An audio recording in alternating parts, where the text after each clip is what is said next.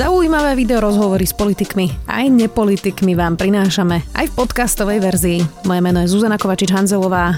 Vítajte pri relácii Rozhovory ZKH v audioverzii. Po víkende sú jasné dve veci. Veľký opozičný blok nebude a jednotka na kandidátke SAS bude Richard Sulík. Strana je podľa prieskumov na hranici zvoliteľnosti. Časť poslancov okolo Lubomíra Galka odišlo a vstúpilo do demokratickej strany. Viac už na aktuálne témy s Richardom Sulikom, predsedom SAS. Dobrý deň. Dobrý deň, prajem, ďakujem pekne za pozvanie. Pán Sulik, začneme najprv teda tými rokovaniami o tom širšom bloku koaličnom, opozičnom. Uh, nemalo to bez Andreja Kisku zmysel sa spájať? Musel tam byť on prítomný vlastne? No tak on bol ten, ktorý to začal celé organizovať, ktorý vyzýval na to spájanie. Mesiac dozadu v Liberálnom dome sa podarilo dať e, dokopy všetkých lídrov opozičných strán. Už tam, na, potom na tej následnej spoločnej tlačovej besede, už tam vyzýval na to spájanie, potom posielal emisárov, čiže on bol taká tá hnacia sila za tým. A my sme povedali, že v poriadku, keď toto má byť e, ten krok, ktorý, ktorý pomôže odstaviť Roberta Fica a bude to v záujme našej krajiny, tak, tak sme sa teda nejak odosobnili od našich tých bežných predstav a, a SAS spravila všetko preto, aby takáto koalícia vznikla, no ale nakoniec Andrej Kiska zmenil názor v tomto a potom sa nejak vytratil ten ale či zmysel uh, nemá mať aj napríklad trojkoalícia SPS a spolu, alebo štvorkoalícia s niekým iným okrem Andreja Kisku? SAS pôjde do volieb samostatne, my máme silný program. Dnes sme predstavili zdravotníctvo napríklad.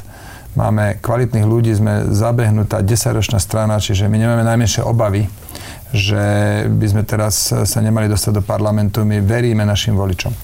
A hovorím vám to preto, lebo tá koalícia, ona môže mať také dva základné e, zmysly alebo účely. Jeden účel je, že vytvoríte naozaj niečo veľké, štvor alebo až 5 koalíciu, keby tam ešte pribudol aj Igor Matovič zo stranou Olano.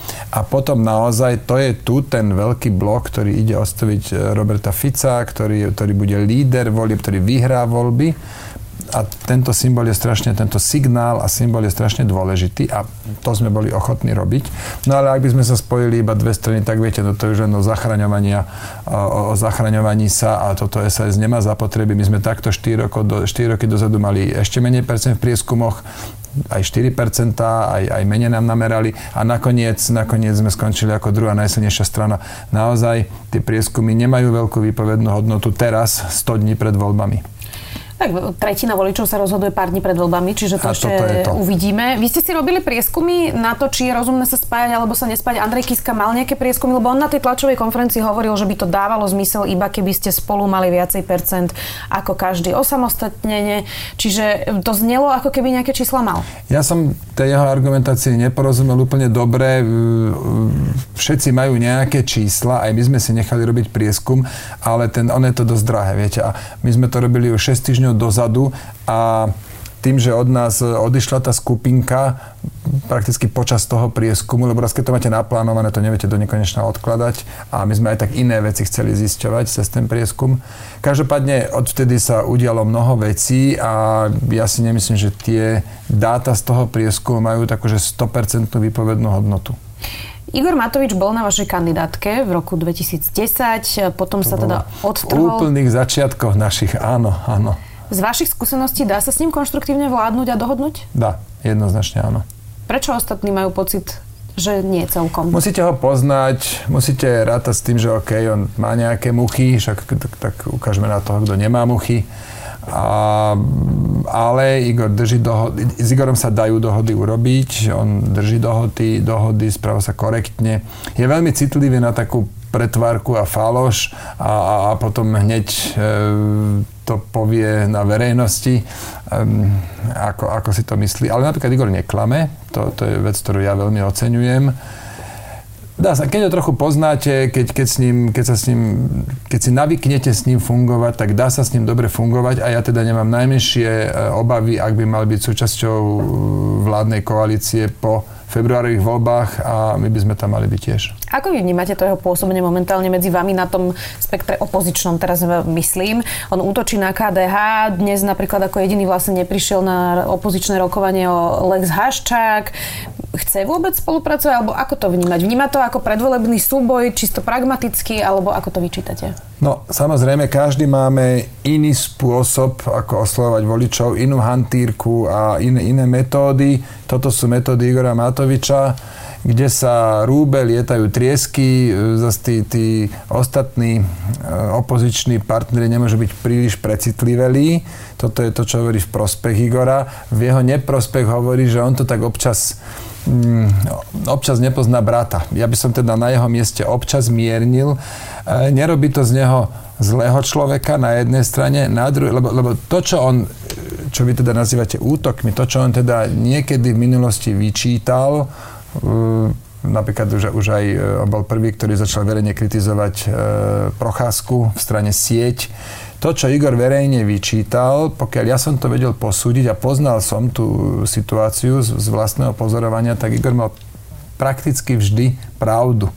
Len netreba všetko hneď hovoriť náhlas do médií. Toto, tam, tu by sa mohol Igor mierniť, ale ale celkovo ja teda myslím si, že e, bude sa s ním dať, ja som presvedčený o tom, že sa s ním bude dať fungovať e, v prípadnej koalícii.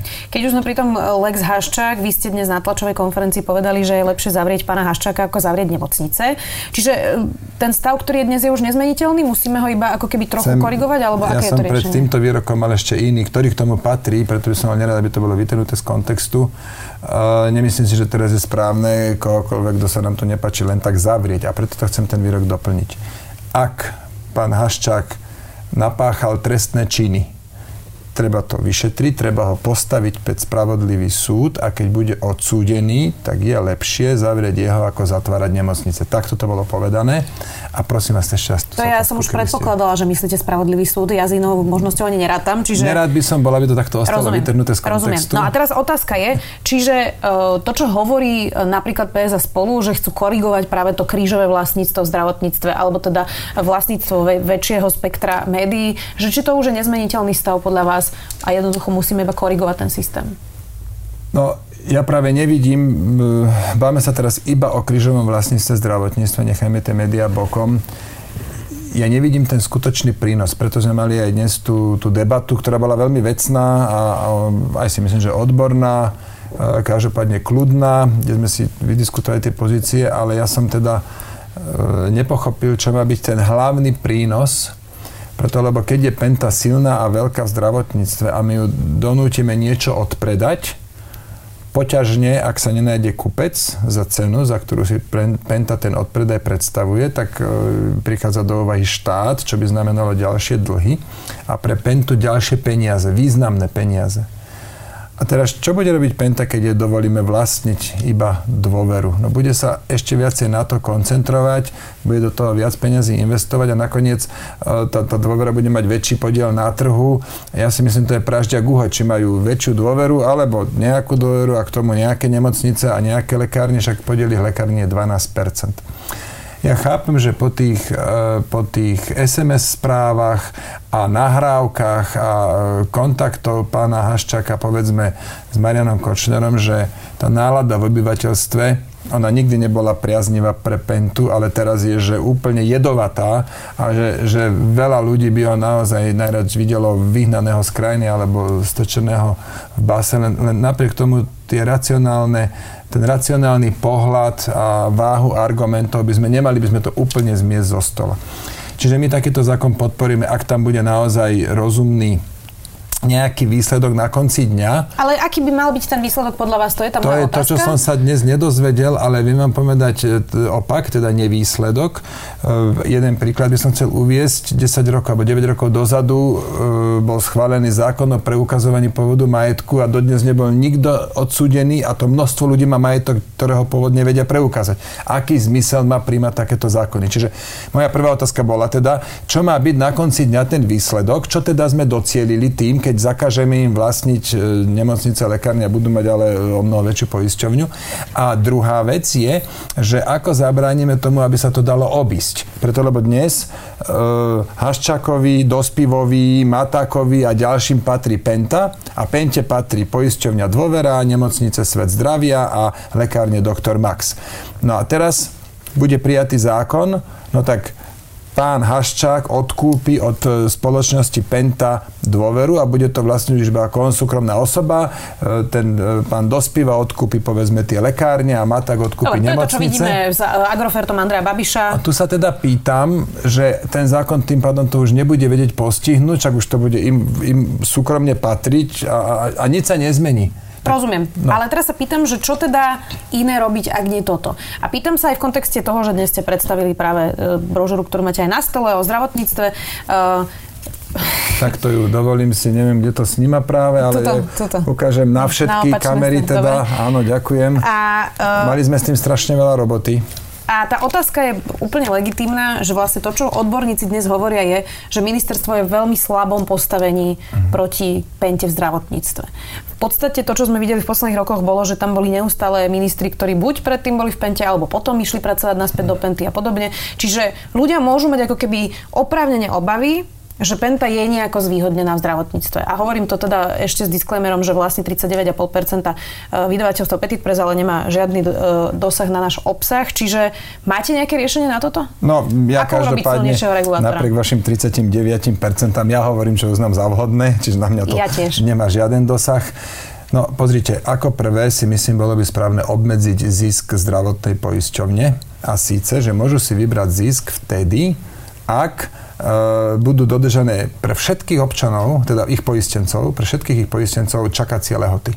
Ak my teda povieme, že výmena bedrového klubu má byť do dvoch mesiacov, pokiaľ bude akákoľvek, alebo čo len jedna čakacia lehota viac ako dva mesiace, nemôžu si vybrať zisk. To je, to je podľa mňa rozumné opatrenie. Druhá vec by bola viac transparentnosti. Aby sme teda viac videli do tých zmluv, komu za čo platia, aby nedochádzalo k tzv. transferovým cenám, ktoré budú navýšené, aby sa, rea- aby sa neplatilo iba za výkony, ale ešte aj presúval zisk.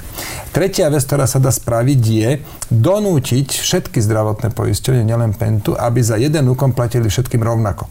Aby sa nestalo, že Penta bude svojim nemocniciam za ja neviem, operáciu slepého čreva platiť 1000 eur a iným nemocniciam 800 napríklad. Čiže toto sú toto sú opatrenia, ktoré sa dajú prijať rýchlo, kde nehrozí, že to Penta napadne na ústavnom súde, lebo pri tom Lex Haščák je tá, tá obava oprávnená. A e, toľko týchto riešení, to sa len tak hýri v tomto našom, v tejto našej reforme. 138 konkrétnych riešení. Má zmysel obmedzovať a tam nájdete, keď už 400 miliónov je preč z poisťovne? A k tomuto, ak teda tam nedošlo k nejakému premlčaniu, napríklad k tomuto by malo zmysel sa vrátiť, toto by malo zmysel naozaj vyšetriť. A vidíte, Vidíte, to bola vec, ktorá sa týkala iba poisťovne. Ak teda my Pente zakážeme vlastniť lekárne a zakážeme vlastniť nemocnicu, nemocnice v poriadku, no tak stále sme im nezakázali vytiahnuť 400 miliónov eur z dôvery niekam na Cyprus. Čiže ten Lex Haščák, ja mám obavu, že nebude ten problém, ktorý tu bez pochyby je, riešiť dostatočne. On sa len ľubivo volá. A ten, ten zákon teda dostal taký názov, ale nebude v skutočnosti ten problém riešiť. A preto, dovolte mi ešte toto povedať, E, za SAS e, hovorím, že potom, čo sme mali dnes tú odbornú debatu a sadne si náš poslanecký klub a my sa nakoniec dohodneme, ako budeme hlasovať. Ak ten zákon v prvom čítaní schválime, tak potom určite budeme mať e, niekoľko doplnení, aby teda bol taký, že vodotesnejší.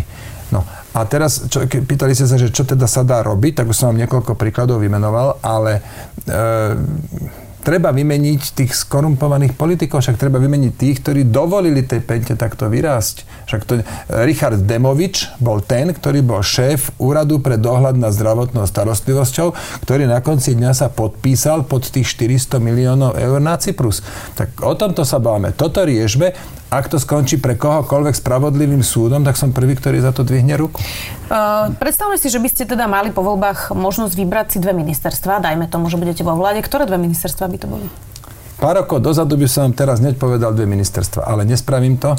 Považujem za za takú chybu a, a, a takú určitú nezrelosť politike vopred si akýmkoľvek spôsobom klásť nejaké nároky, podmienky. Nemyslím teraz nároky, ale čo vnímate ako najakútnejší problém, kde by bolo treba najviac zasiahnuť? Aha, tak to, čo sú najväčšie problémy v našej e, spoločnosti, to je podľa mňa spravodlivosť, korupcia, byrokracia. A samozrejme týmto veciam sa chceme venovať.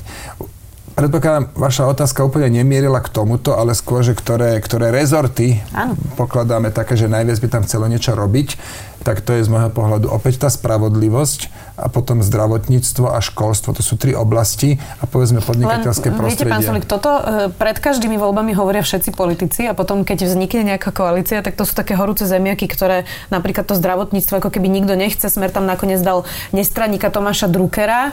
E, čiže ono to vždy ano. tak, a školstvo je väčšinou teda úplne na okraji záujmu, čiže ono to tak vždy vyzerá, že každý to deklaruje, ale nakoniec to v praxi vyzerá inak. Áno, je to tak. Teda nečudujem sa vám, že to takto vidíte. Môžem za SAS povedať, že by sme poprvé v každej oblasti pripravili naozaj že poctivý, poctivý reformný návrh a ono to vznikalo že roky. To nebolo, že teraz sme si sadli a rýchlo niečo zbúchali.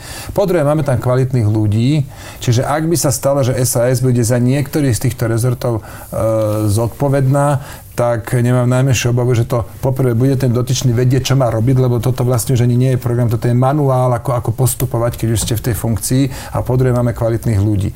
Čiže vypracovali sme reformu zdravotníctva, ktorú, ktorú sme dnes predstavili. Tam máme Martina Barta a Janku Cigánikovú. E, reforma školstva bude predstavená čoskoro. Tam máme Brania Dobre, to už nájdem na vašej web stránke, aby sme to nestracali týmto čas. Budete ministrom financií, keby ste mohli byť? Toto sú práve tie otázky, na ktoré vám ja nebudem odpovedať odpovedať, ale rád by som vám povedal, že ako sme pripravení ísť do volieb, ale nechali ste ma dohovoriť. Ale rozprávame veľkú pamätať. časť o programe, pán Sulik, to určite to ma teší, no konečne by sme mali rozprávať o programe, áno. A veľká časť poslancov od vás odišla a nechcem sa tomu už veľmi vrtať, lebo to už sme tu rozoberali aj my dva spolu, ale teda v jednom bode niektorí hovorili, že možno súčasťou toho problému bolo, že vy ste boli v Bruseli a že ste nemali úplne kontakt ako keby s tou stranou. Neviem, ako vnímate tento argument, ale e, skúsim tú otázku položiť inak. E, s dnešným vedomím, čo sa už všetko stalo, by ste nešli už do Bruselu? Išiel by som určite, ale čo by som robil dnes inak a v tom teda zrejme spočíva moja chyba alebo môj podiel viny.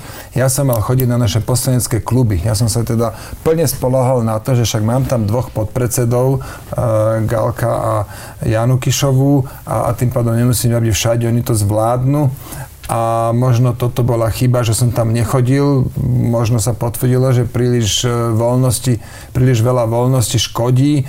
No asi by som už dnes na tie kluby teda byť pár rokov dozadu, ja by som na tie kluby zrejme začal chodiť. Jana Kišová mala u vás teda špeciálne miesto, hovorili ste, že ste aj rodinní priatelia a vlastne keď ste predstavovali kandidátku už bez toho e, krídla, ktoré odišlo, tak ste hovorili, že ona má teda stále dvere otvorené aj na kandidátku, odmietla to. Odvtedy sa niečo zmenilo? Máme týždeň pred odozdávaním kandidátek? No, vyzerá to tak, že sa nezmenilo, ani že sa nič, e, nič nezmení a mm, v krátkej dobe teda predstavíme náhradníka. Máme skvelé meno, to, ste, to som práve chcel povedať, keď som hovoril, že zdravotníctvo, spravodlivosť, školstvo a podnikateľské prostredie a tam možno, že trochu predbieham, ale v štvrtok, vyzerá to na štvrtok, predstavíme um, veľmi kvalitnú náhradu za Janu Kišovú. Naďalej však platí, že jej odchod, jej odchod ma mrzí.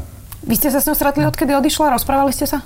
Áno, áno, stalo sa tak pred pár dňami. Môj obľúbený podnik mal 15. výročie, tak som tam po dlhšej dobe e, zavítal, stretol, stretol som tam kopec známych ľudí, to je doma som sa tam cítil, no a bola tam aj Jana Kišová s jej e, manželom, ja som ich zoznámil, dovolím takto polievočku prihriať, tak tam sme sa o tom aj chvíľu bavili, ale nakoniec, e, nakoniec vyzerá to tak, že nebude mať záujem sa vrátiť do SAS. Uh, nepodarilo sa vám presvedčiť ani Roberta Mistrika, čiže Okrem toho jedného mena, ktoré asi nám nepoviete teraz, predpokladám. To vám poviem vo štvrtok. Tak tá kandidátka bez Václava Miku a bez Jany Kišovej zostáva tak, ako ste ho predstavili?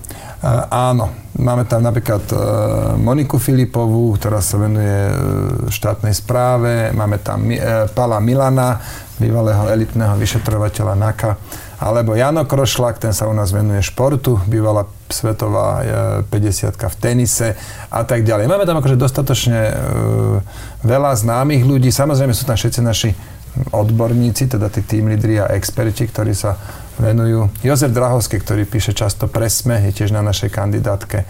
Čiže, čiže myslím si, že také solidný solidné zoskupenie ľudí na to, aby sme urobili dobrý výsledok. Ešte jednu otázku mám tak e, spätne, že by sme zhodnotili niektoré kroky a to v kontexte toho, že Denigen zverejnil teraz poslednú nahrávku Mariana Kočnera, kde on hovorí, on si pamätá, teraz hovorí o Robertovi Ficovi, že v tej vláde je preto, lebo ja som rozoštval bývalú premiérku a predsedu parlamentu. Tým ste boli teda vy v tom čase. E, nahral si vás potom vo svojom dome, to bola kauza Sasanka. E, spätne, už teraz bez ohľadu na Euroval, alebo na rôzne problémy v tej koalícii. Dnes by ste tú vládu vydržali dlhšie? Nie, aby som sa zachoval úplne rovnako. Je pravda, že e, potom, ako padla vláda, alebo v tom období tesne pred pádom vlády a po páde vlády môj vzťah, aj osobný vzťah s Ivetou Radičovou sa zhoršil. Logicky musel sa, však to boli výnimočné udalosti v našej krajine. Ale dovtedy, e, do povedzme nejakého septembra alebo augusta 2011 ja som mal s Ivetou Radičovou korektný pracovný vzťah a s Marianom Kočnerom som sa naposledy videl 4. decembra kedy ma vylákal k sebe domov 2010, čiže 3 čtvrte roka skôr, tak toto nejak vylučuje, že on by... Lebo ja som potom po poslednom stretnutí s Kočnerom e, som ešte 3 čtvrte roka e, dobre vychádzal s Ivetou Radičovou, tak ťažko nás mohlo rozoštvať. Ale tak je pravda, no bavili sme sa aj o nej, však to je konec koncov na tých nahrávkach. Ja ďakujem vlastne nie pánu Bohu, ale Kočnerovi, že si ma teda nahral a že to zverejnil, lebo poprvé jasné, že som jeho obed, lebo kamarátov nezveruj, nezverejňujete. A po druhé všetci môžu vidieť, že on nemá zo mňa žiadnu výhodu. Nič. To bolo skrátka debata o politike. Nemala byť, bola to chyba ale teda akože o, o galaxie vzdialené od e, vzťahu, ktorý mal s Glvačom, s pani Jankovskou a s pánom Trnkom. Dnes uh, si už dávate väčší pozor na to, s kým si SMS-kujete a s kým sa stretávate? Dnes si dávam obrovský pozor. Jasné, som už popálené dieťa. Uh, keď už sme teda pri vláde Ivety Radičovej, ani za nej sa v podstate nepodarilo, nepodarilo úplne sprofesionalizovať štátnu správu a, a vlastne to, čo vidíme teraz je, že aj riaditeľia nemocnice ešte sú politické nominácie, e, koalícia si delí aj štátne podniky, miesta v dozorných radách. Skúste mi povedať, keď už chcete hovoriť o tom programe, teda, že ako von z tohto? E, viete zaručiť, že keď sa dostanete do vlády, tak riaditeľia nemocníc napríklad, keď už hovoríme o tom zdravotníctve, nebudú politické nominácie? No, najprv prosím vás ale povedzte, čo je politická nominácia. Lebo Luboš Lopatka v sociálnej poisťovni, ktorý tam nahradil nejakého neviem koho neschopného a po ňom o 20 miliónov eur ročne znížil prevádzkové náklady poisťovne, to je 20 miliónov obrovská suma, že rok čo rok sa to ušetrí, tak e, Luboš Lopatka je politická nominácia? No pokiaľ neprešiel verejným moja, výberovým konaním, tak áno. On bol moja osobná nominácia, a na koaličnej Ale bol by problém, dohodli. keby on prešiel verejným výberovým konaním? Veď keď je taký šikovný, tak by ja asi neviem, vyhral, či ako človek, či človek ako Lopatka by išiel na nejaké verejné výberové konanie. To je jedna vec. Druhá vec je, a ešte vám chcem povedať, ročný plat v poisťovni je 50 tisíc, plus môžete mať ďalších 50 tisíc odmenu, to je 100 Lopatka v tom čase zarábal vo fínskej súkromnej firme 160 tisíc ročne, on teda už tam išiel do mínusu. Takíto top manažeri ako Lopatka fakt nechodia po nejakých výberových konaniach a ja som bol veľmi rád, že to zobral a, a priniesol výsledky skutočne hmatateľné, preukazateľné. Ja si myslím, iné je dôležité, že nie je problém, že napríklad ja som toho Lopatku tam dá sa povedať, dosadil, lebo to som si vypodmienil na, na, na koaličnej rade. A dôležité je za ne pre, prevziať zodpovednosť, keby tam robilo. Lebo keď my povieme, že žiadne nominácie nemá, nemajú byť politické, že všetkých má vyberať nejaká akási komisia, ktorá, neviem, spadla z neba, tak potom kto prevezme zodpovednosť za to, keď ten nominant zlyha? A dám vám konkrétny príklad. Teraz sme viac menej odpolitizovali e, policajného prezidenta. Je tam niekto, no, pán Lučanský, teraz príde nový minister vnútra, ten nebude mať na ňo dosah a potom ako chceme od ministrovi vnútra, aby bol zodpovedný za, za úroveň bezpečnosti v našej krajine, keď on nevie vymeniť policajného prezidenta. Čiže neprepálme, neprežeňme to s tým odpolitizovaním. Čiže a... ktoré inštitúcie by sa mali odpolitizovať a ktoré nie? Riaditeľ nemocníc napríklad, ja riaditeľ myslím, je nižšie ja ako šéf oveľa dôležitejšie, oveľa dôležitejšie je vyvodzovať, dôsledne vyvodzovať politickú zodpovednosť. Tento riaditeľ nemocnice zlyhal, lebo tam kradol a viedol tú nemocnicu okrem toho šeredne. Fajn, kto ho tam dosadil? Minister zdravotníctva, okamžite konaj. My chceme vidieť ten človek, aby bol postavený pred spravodlivý súd, ak teda kradol a hlavne prezentuje náhradu. Ja si myslím, toto je o mnoho funkčnejšie ako teraz nejaká komisia.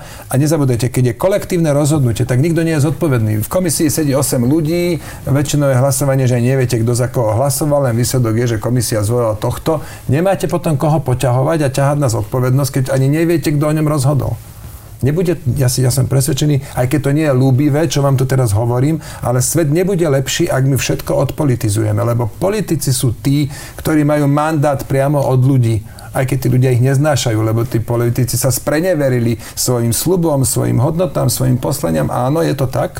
A chápeme aj ľudí, že hádzu všetkých politikov do jedného vreca, ale naďalej tí volení zástupcovia budú asi rozhodovať najviac o tom, čo sa v tejto krajine deje. Premietneme si ešte, čo by sa stalo, že by napríklad vyhral voľby Marian Kotleba. To bude asi situácia, ktorú zatiaľ teda neukazujú prieskumy, ale môže sa to... si premietnúť včera, čo ten mi za hlúposti tam stihol narozprávať. Môže sa to stať. E, no a predstavte si, že by teda jediná možnosť bola zložiť vládu so smerom voči Marianovi Kotlebovi. Boli by ste radšej za predčasné voľby, alebo by ste ustúpili z toho, e, z toho tvrdenia, že so smerom? Nie, neustúpime z toho tvrdenia.